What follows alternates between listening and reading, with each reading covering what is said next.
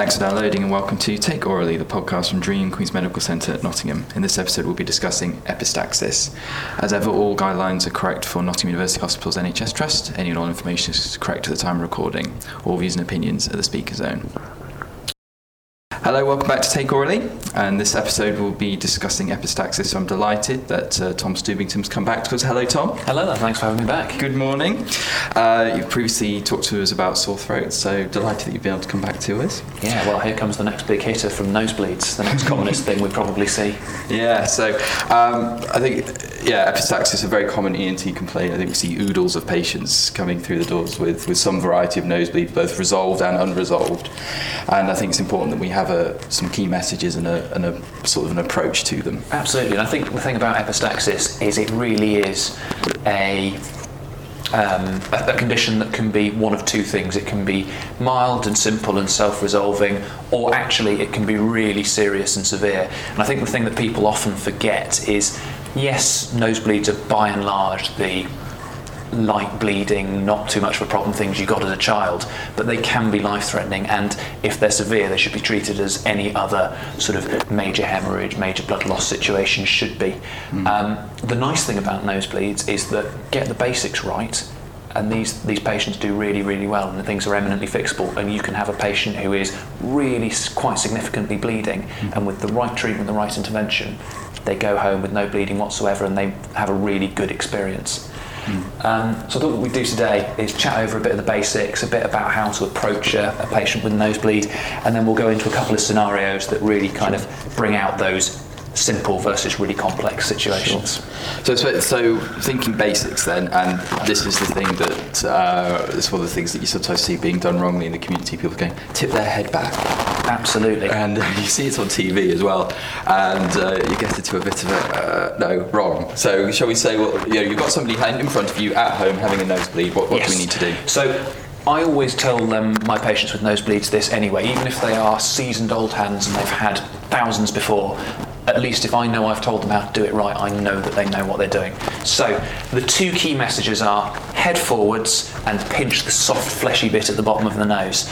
Um, and I can't stress the head forward enough, especially in elderly patients. The last thing you want is them swallowing blood, swallowing clots. Firstly, because it's really unpleasant, but secondly, it can be really dangerous. And we'll talk a little bit about that in a minute. Um, in terms of pinching the fleshy part, the vast majority of nosebleeds come from an area called Little's area, that's right at the very front of the septum. You pinch there, you're applying direct pressure to the problem. If you pinch up on the top of, um, of the bony part of their nose further up, you're doing nothing. You can't pinch the bony part. The whole point is it's designed to resist pressure and compression, so you are literally just pressing on some bone. Mm. So lean forwards, pinching at the bottom of the nose. Absolutely. And keep pressure there going. It may take a while. Yeah, I think the most important thing is that maintaining pressure. So what I tend to tell my patients is, I want you to apply 15, 20 minutes of constant pressure. You mustn't take your fingers off to look every 30 seconds. It isn't going to stop.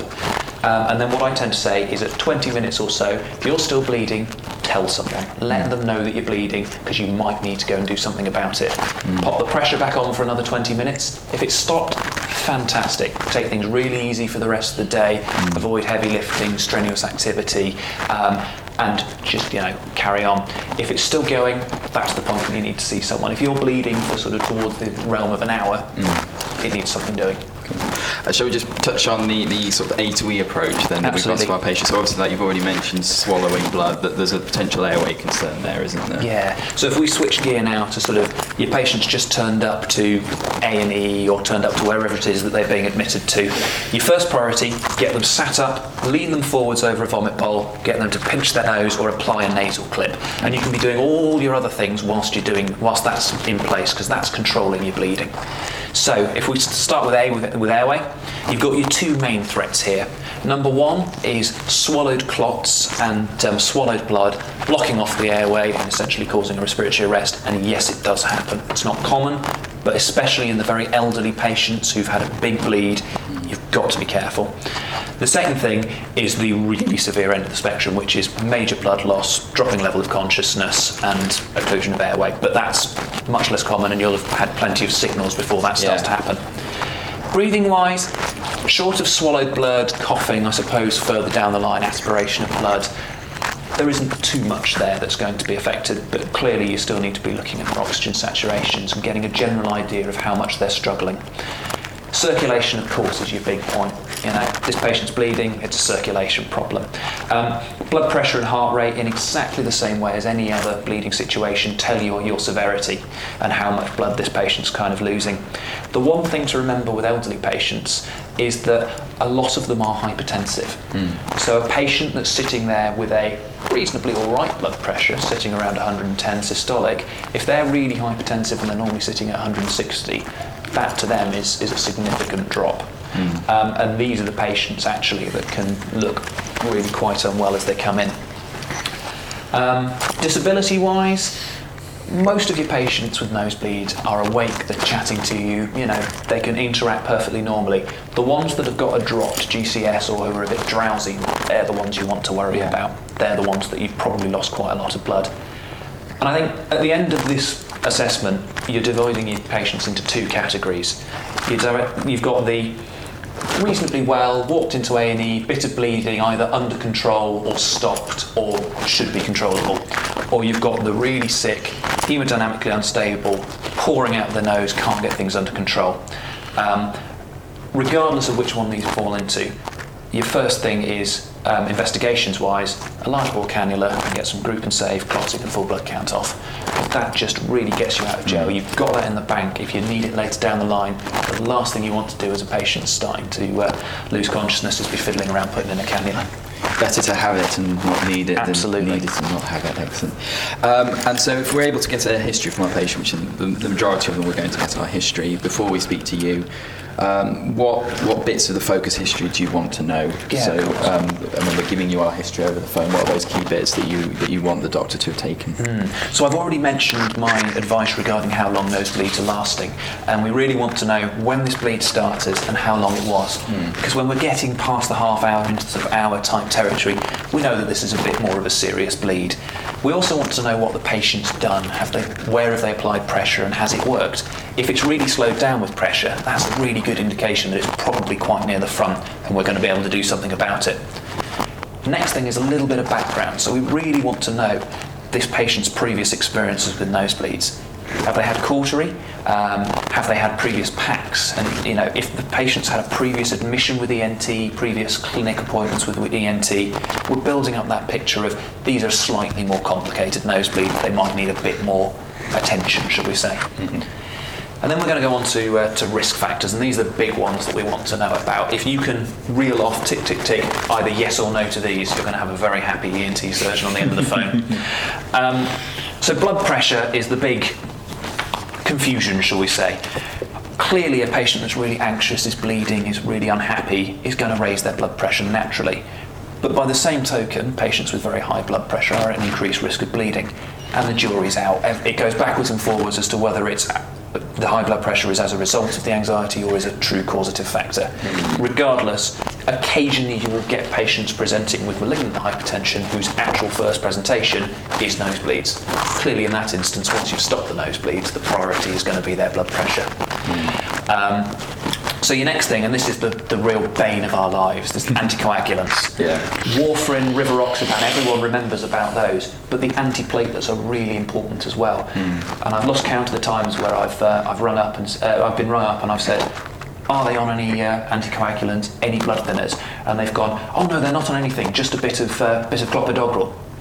It's really important we know about the clopidogrel, the aspirin, because clopidogrel nosebleeds are really hard to get under control. Okay. A lot of our measures rely on boosting and augmenting the body's natural clotting processes. Mm. And so if the platelets aren't sticking together, it's really hard for our techniques mm. to hmm. work sometimes. And it's quite spectacular sometimes you see these patients coming in and uh, it's like something out of Halloween or it's like, I mean, I've seen patients where it's almost like um, like a red fruit and barley coming out of their nose. Yeah. There's just no consistency to it whatsoever. And you think, oh, that, and that these are the patients and, and so you want to know, yeah. Absolutely. Um, your next hit, trauma partly because it gives us a good picture of what's going on with the patient, but also because after the initial stages, traumatic nosebleeds are managed slightly differently.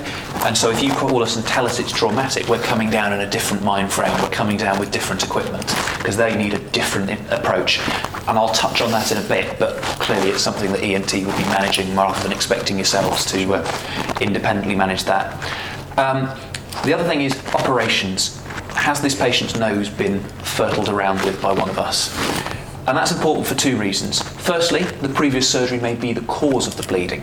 If you get a patient that comes in and says they've had an inferior turbinectomy, or a septoplasty, or a septal abscess drainage, those are the patients you want to be really switched on for and really think, okay, this could get serious. Because those, those are the operations which one of their complications is quite significant bleeding.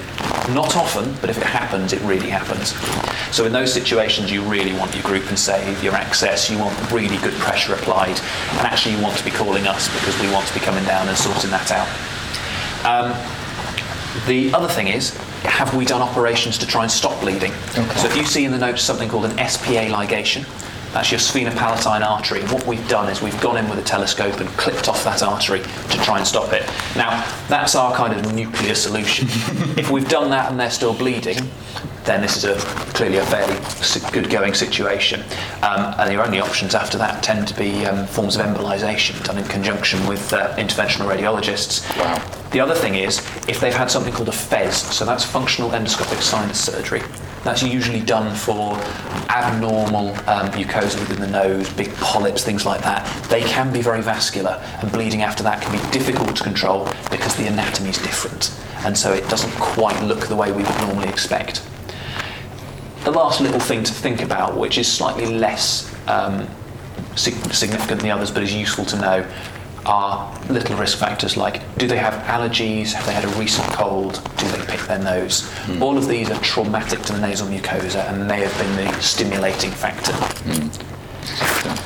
Um, so um, it's actually true then when your mum says if you keep picking your nose, you'll give yourself a nosebleed. Yeah, it's damaging It to the septum. It can cause a perforation, it can make you bleed. Excellent, Okay. Um, so, shall we then think about our management? So, we've we've got access. We've taken off our bloods. We've spoken to you. We've got a focus history. Um, our patients um, holding their nose, they're, they're bent forward. Um, what other uh, what other key things are there to look out for when we're examining our patient? Absolutely. So hopefully at this point things are starting to slow down and stop, and that's the real benefit of getting the clip on there and the head down straight away. So have a quick look at the nose itself. Is it really bent out of shape? Is it really swollen with loads of bruising under the eyes and over the top of the nose? You know, these are the trauma patients, and those are the ones where often they either stop of their own accord or we can manipulate the nose back, and that, things, that then settles things down. But it's really useful to know that when you call us and say, oh, actually, it really looks like it's uh, traumatic, we've got more information to deal with. Have a look in the mouth, and that's the thing that people always forget. It's like, oh, but they're bleeding from their nose. The thing about that is it helps us to determine how significant the bleeding is and where it might be coming from. So, the things you're looking for is at the posterior wall, behind your tonsils, behind your uvula, is there blood? And is that old blood? Is that just little streaks of brown, or is that fresh blood dripping down? Now, if you've got a patient that's leaning forward, pinching their nose, not much coming out from the front, and they've still got fresh blood streaming down the back of their um, mouth, it's probably only the posterior bleed, so it's not Little's area, it's further back, or it's such a significant anterior bleed that it's filled up the front and is now dripping down the back. Either way, these are the ones that tend to be a little bit trickier. And a really helpful tip, if you can't tell, get them to swirl a load of water around in their mouth, spit it out, a couple of rinses. If there's still blood dripping down or coming down at that point, they're probably still bleeding. Um, and then we're moving on to actually looking in the nose itself. Here's the main event. So, if you're lucky enough to have a, a Thudichum speculum um, downstairs in your A&E, fantastic, congratulations, they're super useful. Um, but by and large, just pushing up the tip of the nose so that you've got a nice open nasal cavity, getting a good light source and having a look in is fantastic. Bit of suction to clean things out is wonderful. I'm not expecting a detailed description of the anatomy. I just want you to say, I think it's coming from the front, from the septum, or it looks like it's running from further back. That's all we're after, because that gives us some really useful information. Now, at this point, management wise, it really does depend on what your background is, what your training is, and what department you're working in. Some departments are really well trained in cautery and even nasal packing. Some departments not so much. If you're experienced with um, cautery and you're confident that it's coming from the front and you want to give it a try, that's absolutely fantastic. We would have no qualms with that.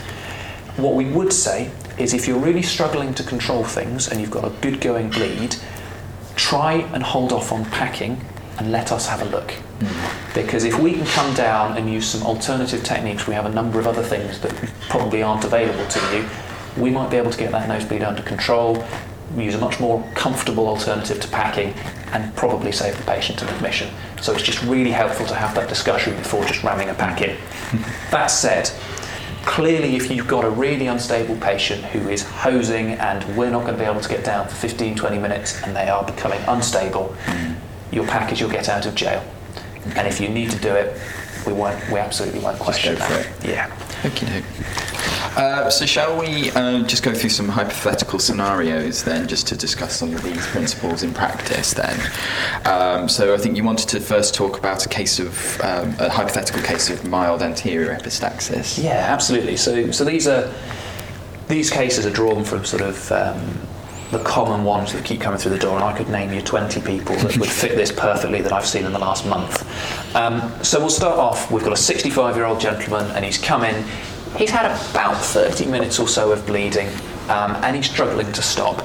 And we think he's probably put some pressure on there, but we're not sure if it's exactly right. His, uh, his daughter's with him and she, she's not sure exactly what pressure she, he was applying. So he's sat in the A&E waiting room now and he's pinching the nose. One of the nurses has taught him how to do it properly um, and it seems to be working really well. There's a little trickle, but by and large, things are under control. This chap's not on any anticoagulants. He does have some high blood pressure, but it's controlled on, uh, on some normal tablets and it's now within normal ranges on his OBS. He's not had any trauma, not had a cough or a cold. He's been pretty fit and well otherwise. Good. So these are your, um, these are your milder ones. They're, mm. they're the hmm. less urgent ones. Um, once we've got some bloods and some obs and we're happy that there's no evidence of sort of severe bleeding, um, get some ice on the back of the neck, keep the consistent pressure. And these are the ones that if you're confident in cautery, by all means crack on. Have a hmm. look. There's probably an anterior bleeding point there. Give it a zap. These patients should be absolutely fine. Now, a little note on post-cautery care and, and what to do. Once you've cauterized the nose, that stuff is silver nitrate. It forms a nitric acid solution. You want to get that out of there because there's a lot of water sitting around in the nose that can transmit that for want of a better word, burning effect to other parts of the mucosa. Give it a little clean with, um, with a damp gauze or something like that. And this, tell the patient to use Vaseline to keep that area moist and help it to heal, and use that a couple of times a day, gently rubbed onto the septum, and tell them to avoid any kind of heavy lifting, exertion, running, things like that for at least the next week. Okay. And the other thing you want to say is keep away from any kind of steam type environment. So they don't want to have hot showers where the bathroom's full of steam. They don't want to be uh, drinking and eating really hot meals. Let things cool. Lay off the sauna. Absolutely. and the reason for that is you've got a huge blood supply to your nose that's coming off the internal and external carotid. And if there's steam and warmth and those blood vessels dilate, you're just increasing your risk. Okay. Um, so if we move on now to something uh, a little bit more um, severe, a little bit more significant. So this one, we'll think of sort of 72 year old lady. She's on some rivaroxaban for a, for a metallic mitral valve, and she's been bleeding for something along the lines of the last three hours. So what's what's running through your head at this point, Jamie? Help. and that's a that's a good reaction to have. These are the difficult ones. So she's had a number of nosebleeds in the last couple of weeks, and they're taking time to stop. Yeah. She's got them under control, but she's had the paramedics out once or twice things clearly haven't been going her way. She's in the waiting room and she's still really bleeding. Despite trying to keep some pressure, she's spitting out clots, she's trickling past. Things are clearly not under control. And she's starting to look a bit pale and quite tired. Yeah. Um, you do some obs on her, she's got a blood pressure of 100 systolic. Heart rate's all right at the moment. So we're not in horrendous territory yet, but clearly that's a blood pressure a bit lower than I'd like, and mm. we're starting to get to that stage where things aren't going so well. She's not had any recent trauma, she's not normally hypertensive, no previous operations, but she's had intermittent nosebleeds ever since she started the River Ox rivaroxaban, and it's probably getting worse. Okay. Um, now, at this point, hopefully she's well enough that you can have a little look at her. She's still conscious. Quick look in there. She's coughing up really large clots. You can't really see the oropharynx very well because of the blood. Um, and you look in the nose, but as soon as she takes the pressure off, things really intensify. So, this lady's at risk for a number of reasons. Firstly, she's elderly, she's frail, she hasn't got much reserve. Um, and so, any blood loss she's going to deal with less well than your 21 year old who's just jogged in off the street. Secondly, she's on, a, on an anticoagulant for a really good indication. She needs that anticoagulation, but You, you couldn't fully reverse that. Exactly, but bleeding's going to be much harder to, to control. Thirdly, Not that you can reverse rivaroxaban, I should say, but if she Well, was on warfarin, you couldn't fully reverse her anyway. you see, uh, as an ENT surgeon, that's a little bit outside of my, my specialist knowledge. You slipped that one past me. Um, so, thirdly, she's probably lost quite a lot of blood. She's had a couple of previous bleeds. She's been going on for a while now, and she's starting to look quite pale. So, she's probably one of these patients where she was gradually trending downwards and now has dropped quite markedly. Um, and finally, you've got your double jeopardy um, from the clots.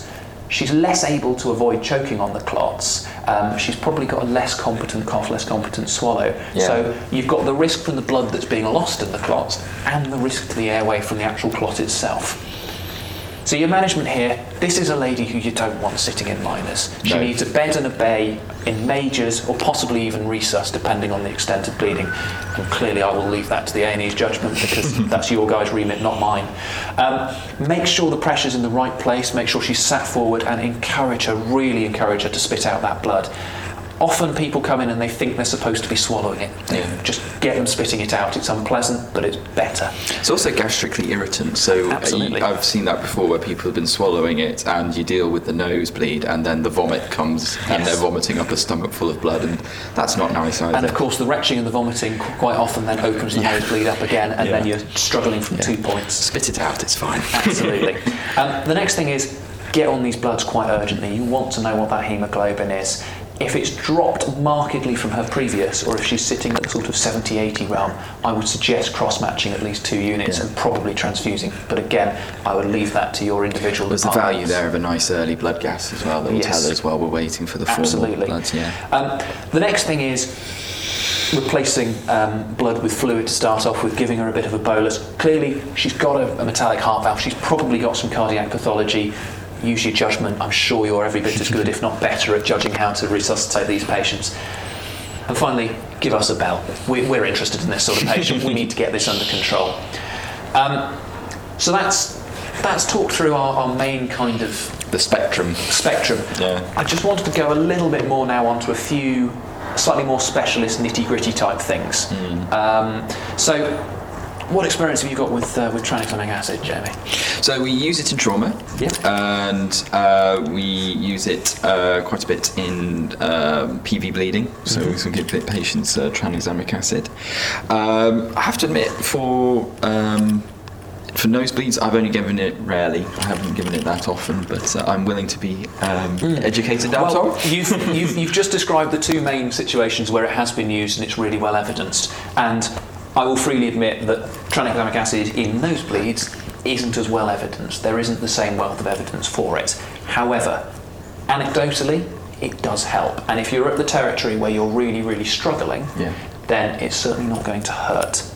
Um, in terms of when to use it and what sort of things you can use it with, now clearly in this lady with the um, metallic mitral heart valve, we're not really wanting to make her more coagulable. We, you know, we've already got a number of risks involved, so I probably wouldn't use it in her situation. But interestingly, there are a number of studies actually. Um, the most notable one, uh, an American t- trial called ATACAS, um, which was over multiple different centres looking at the risk of thrombosis um, in MI patients who were having interventions when tranexamic acid was used, and they found it to be safe and indeed beneficial. So there are situations where very much cardio um, type indications it has been safely used. Similarly, um, there's been a couple of systematic reviews that have looked at it and have found that there's not a consistent increase in rate in VTE rates. So some studies have found there is a weak increase, some found that there wasn't really any at all. The Cochrane review from 2018, unfortunately, hasn't come up with a definitive answer, which we'd all hope for. Um, this was looking at menorrhagia, it wasn't looking at nosebleeds, but it, it came out with they couldn't find a convincing increased risk of um, venous thromboembolism, but they, their study sizes and their evidence base was just too poor to make a true judgment. Um, we tend to use tranexamic acid in severe bleeds that we can't get under control in any other way. So if, if I come down and see a patient and I look at them and I, I know you are going to need a pack, and I put the packs in and they're still going, I will often give them some tranexamic acid as well. And we may carry that on for a couple of doses whilst the packs are in, in, in place. Um, the other thing to talk about briefly is anticoagulants and nosebleeds. I've already said that they make our life a heck of a lot more difficult. Um, and by and large, we will deal with the uh, nitty gritty of dealing with anticoagulants. If they're getting to the point where we're thinking about reversing anticoagulants, etc., we'll have put a pack in, and by that point, they've got to come in under us anyway. Um, so warfarin, clearly we want to know the INR. Um, in terms of categorising things, if epistaxis is uncontrolled or we're struggling to get under control, we would class that as a significant or major bleeding, depending on what your hospital trust phrasing is. Mm-hmm. Um, and those are the ones where we're going to be looking to reverse, we're going to be looking to get that INR down, and again, either with vitamin K or even with Octaplex, depending on the INR and depending on your trust's personal um, preferences. Um, if, however, we've come down and we've managed to put a pack in it and things have stopped, we tend to consider that to be controlled. Okay. So actually in that instance we would be less inclined to start reversing the warfarin because we've got things under control. Now mm. clearly if, it's, if they've got an INR of 10 then we're probably going to look to reverse it but if they're sort of threes and fours and we've got a pack controlling things we're less likely to reverse things because remember most of these are on, on the warfarin for a good reason. We're mm. going to have to restart it at some point, and if they're yeah. chock full of vitamin K, it's going to be a, it's going to be a tall ask.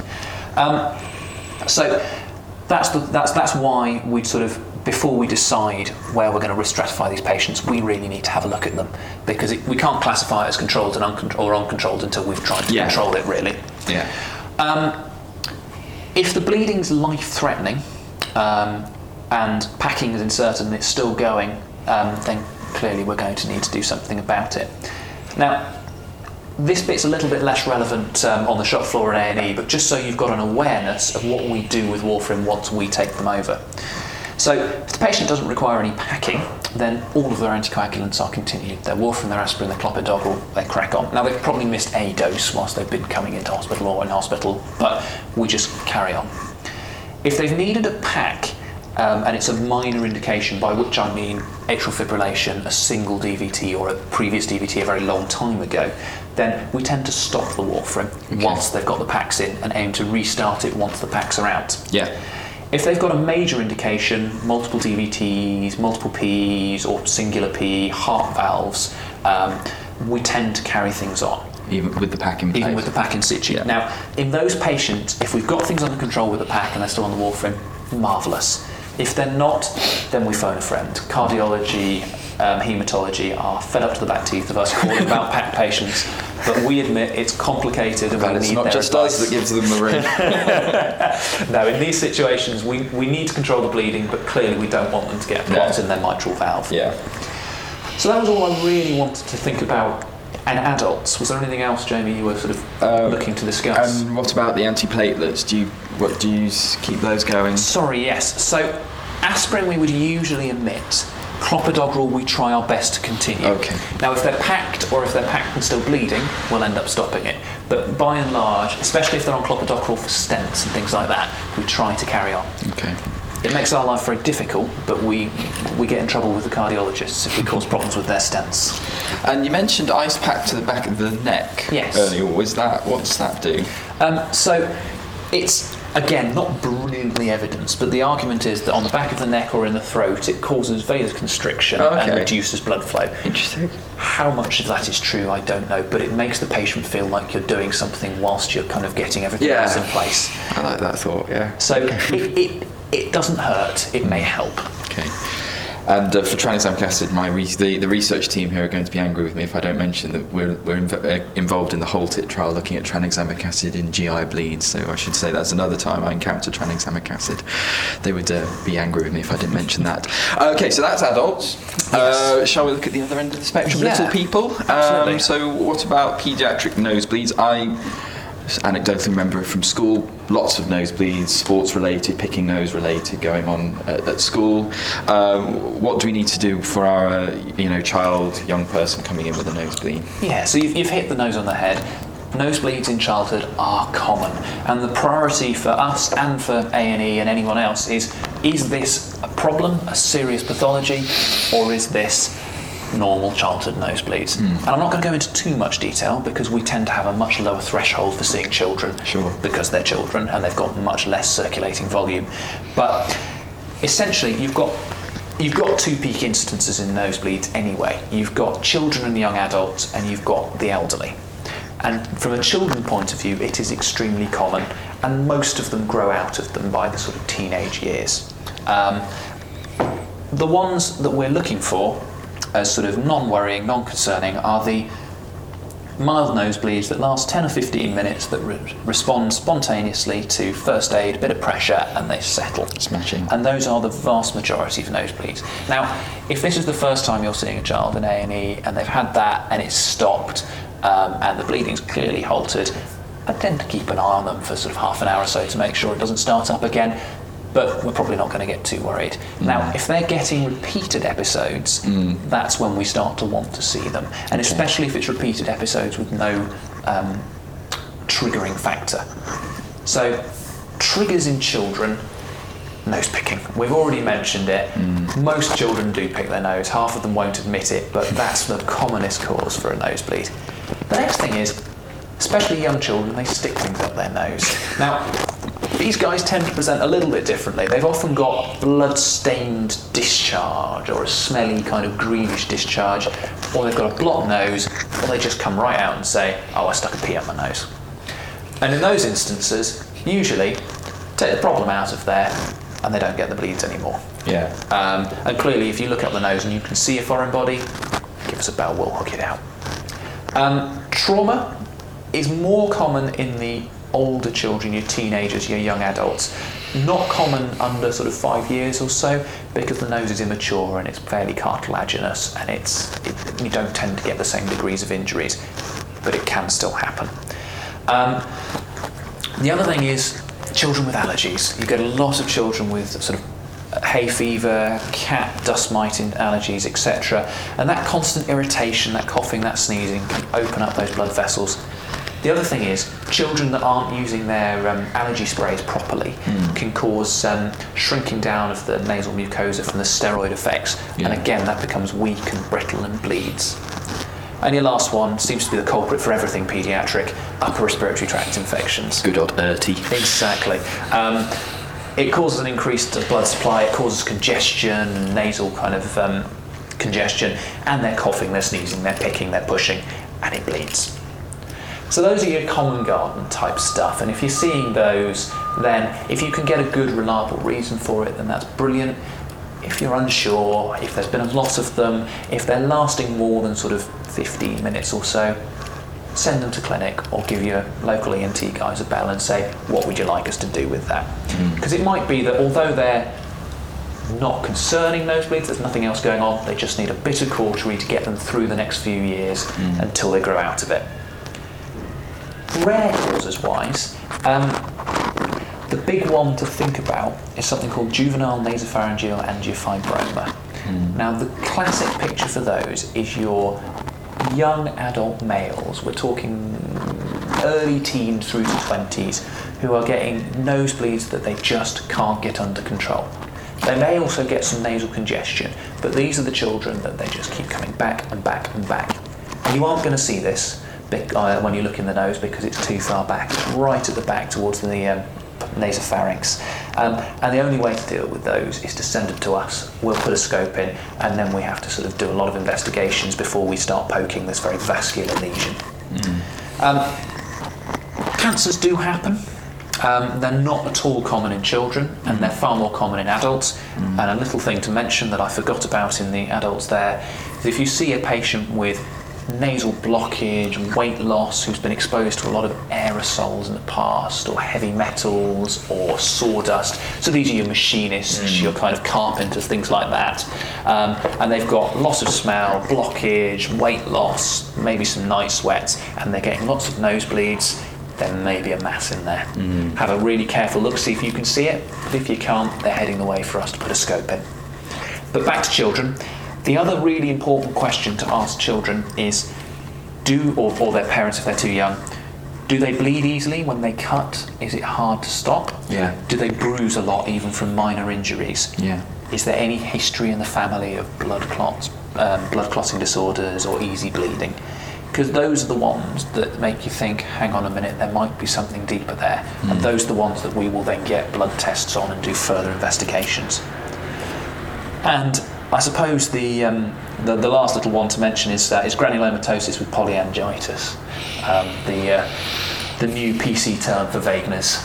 Um, it's, it can occur in young adults and it can occur sort of further on into adulthood.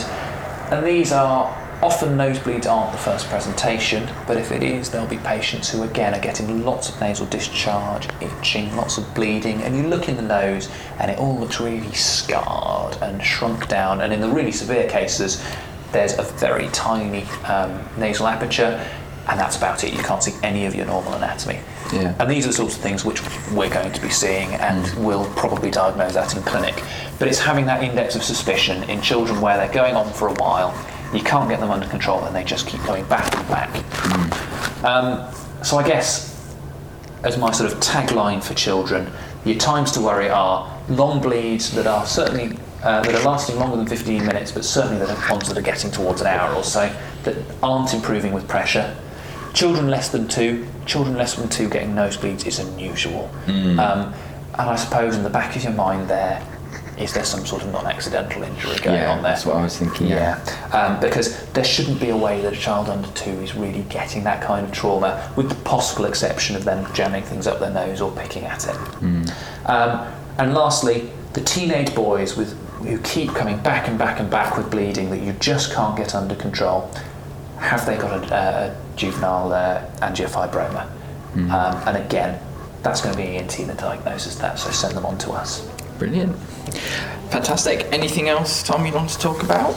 I think that uh, that covers I all. the, I, feel well rounded there on epistaxis. Yeah. Thank you so much. No, you're very welcome. I guess the last message to leave with you is nosebleeds are by and large simple, non life threatening, non concerning. And I don't want you to take away from this that the really severe cases that I've talked about is common. I don't. Don't panic, don't worry too much about nosebleeds. Just have in the back of your mind that little red flag that says, yes, it's a nosebleed, but it could be serious. Okay. And uh, do you know of any um, online resources that are good for epistaxis? Does the, the Um, college have anything good that people can check out? So there's a there's a website called um, ENTSHO. Um, Yeah. I think it's .co.uk. Um, that's a very very good website aimed at the kind of SHO and A&E type level, um, and it's very very practical, very very hands-on, and talks you through both the reasoning and the research behind things where possible. Okay. So that's a good. In a pinch, have it on your phone. I believe there's an app, or have it up on your computer and just, uh, oh heck, I don't know what to do with this. I can't remember. Okay, that will get you the first few pointers, so that you can at least do, give a useful handover to your uh, ENT colleagues. So we'll put a link into the blog for this. Yeah, so that, that's, that's, check uh, that very out. helpful. Um, there are learning packages on um, ENT UK, which is the uh, the UK Royal College. Um, I'm not sure whether or not they're they're open access or whether you have to be a member. I have to say, um, but ENTSHO is free, easily accessible, and Brilliant. is written by ENT registrars for the purpose of helping out people who don't know much ENT. Marvellous. Thank you so much, Tom. No, Great welcome. to see you. Thank Excellent. you. That was the Take Aurally Epistaxis podcast. You can find the blog entry and take visually for this podcast at www.takeaurally.com. Don't forget to subscribe to Take Aurally on both iTunes and SoundCloud.